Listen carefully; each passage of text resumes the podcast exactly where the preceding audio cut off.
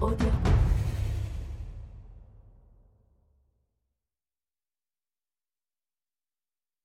1.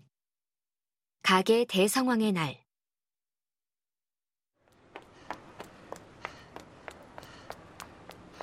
페니는 첫 출근길부터 헐레벌떡 뛰고 있었다. 콧등에 땀이 송골송골 맺혔다. 합격한 기념으로 가족들과 1차로 회포를 푼 데 이어서 새벽녘까지 친구들과 전화로 수다를 떠느라 늦잠을 자버린 것이다. 특히 아쌈은 자신이 건네준 책이 면접에서 얼마나 어떻게 도움이 됐는지 계속해서 듣고 싶어 했다. 그래서 네가 그렇게 대답했더니 달러구트의 표정이 어떻게 바뀌었다고? 오, 신이시여. 내가 준 책이 결국 페니의 당락을 갈랐구나. 바로 내가 준 책 말이야. 페니는 거하게 한턱 내기로 약속을 하고 나서야 겨우 전화를 끊을 수 있었다. 오늘따라 거리는 마을 주민들이며 잠든 손님들로 북새통이었다. 페니는 뛰느라 어깨를 부딪힌 사람들에게 연신 미안하단 말을 남기며 인파 속을 헤치며 나아갔다. 꿈백화점 바로 뒷골목까지 뛰어와서야 페니는 겨우 숨을 고를 수 있었다. 다행히 지각은 면할 것 같았다. 구운 과일의 그윽한 향기와 고소하게 우유 끓이는 냄새가 골목 전체에 가득했다. 페니는 일어나서 아무것도 먹지 못했기 때문에 과일꽃이라도 하나 먹을 수 있을까 하고 기웃거렸지만 줄이 너무 길었다. 오늘따라 왜 이렇게 사람이 많아? 뒷골목의 푸드트럭 요리사는 구름대같이 몰려든 손님들을 보고 혀를 내둘렀다. 그는 한 손으로는 그릴에서 구워낸 과일 꼬치를 뒤집고 한 손으로는 커다란 솥에 들어있는 국자를 휘휘 저었다. 솥 안에는 살짝 노르스름한 양파우유가 벌벌 끓고 있었다. 따뜻할 때 마시면 누가 업어가도 모를 정도의 숙면을 취할 수 있다는 인기 메뉴였다. 푸드트럭 앞에 많은 사람들이 이미 머그잔에 담긴 양파우유를 홀짝거리고 있었다. 나이가 지긋한 손님들은 노곤한 표정으로 만족스럽게 마시고 있는 반면에 꼬마들 몇몇은 한 모금 마시더니 죽을 상을 했다. 한 꼬마는 바닥에 우유를 일부러 질질 흘리고 있었다. 바닥을 더럽히면 안 돼요. 어디선가 나타난 녹틸루카가 털북숭이 아빠를 내저으며 페니와 꼬마들 사이를 가로막았다.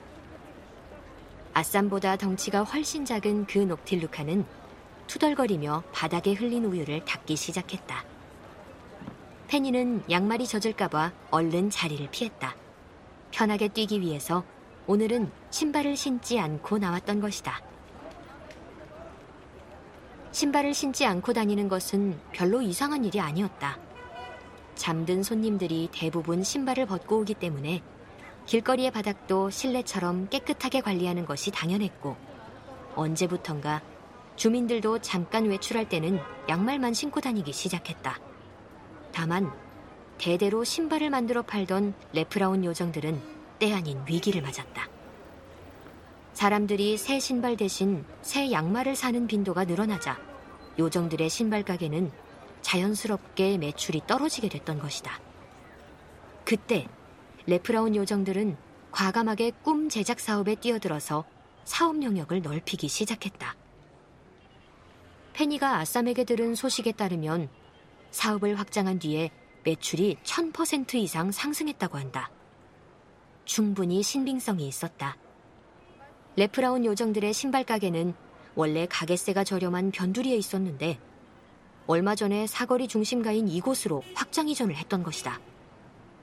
페니는 꿈백화점 바로 옆에 있는 레프라운 요정들의 가게를 지나며 쇼윈도를 흘긋 보았다. 쇼윈도에는 커다란 안내문이 붙어 있었다. 안내문 말고도 덕지덕지 붙여놓은 상품 포스터들 때문에 가게 내부는 잘 보이지 않았다. 날개 달린 신발, 바람처럼 빠르게 달릴 수 있는 스케이트, 우아하게 헤엄칠 수 있는 특수 오리발이 필요하신 분은 가게 안으로 들어오세요. 레프라혼 요정만의 기술이 집약된 하늘을 나는 꿈, 빠르게 달리는 꿈, 헤엄치는 꿈을 구매하실 분은 바로 옆 꿈백화점의 3층 코너를 방문해 주세요. 아빠, 날개 달린 신발 사주세요. 저런 건 고장이 잘 나. 신발은 자고로 다른 기능 없이 밑창이 튼튼한 게 최고야. 으앙, 바닥에 들어 누워버릴 거야.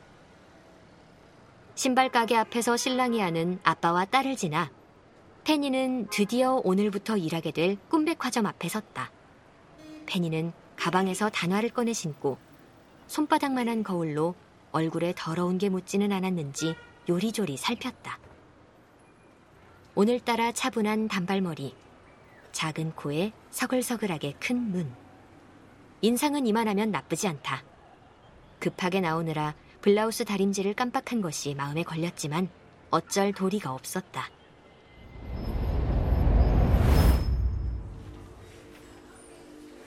페니는 가게 안으로 첫 발을 내딛자마자 어마어마한 인파의 손님들 틈에 섞여들었다.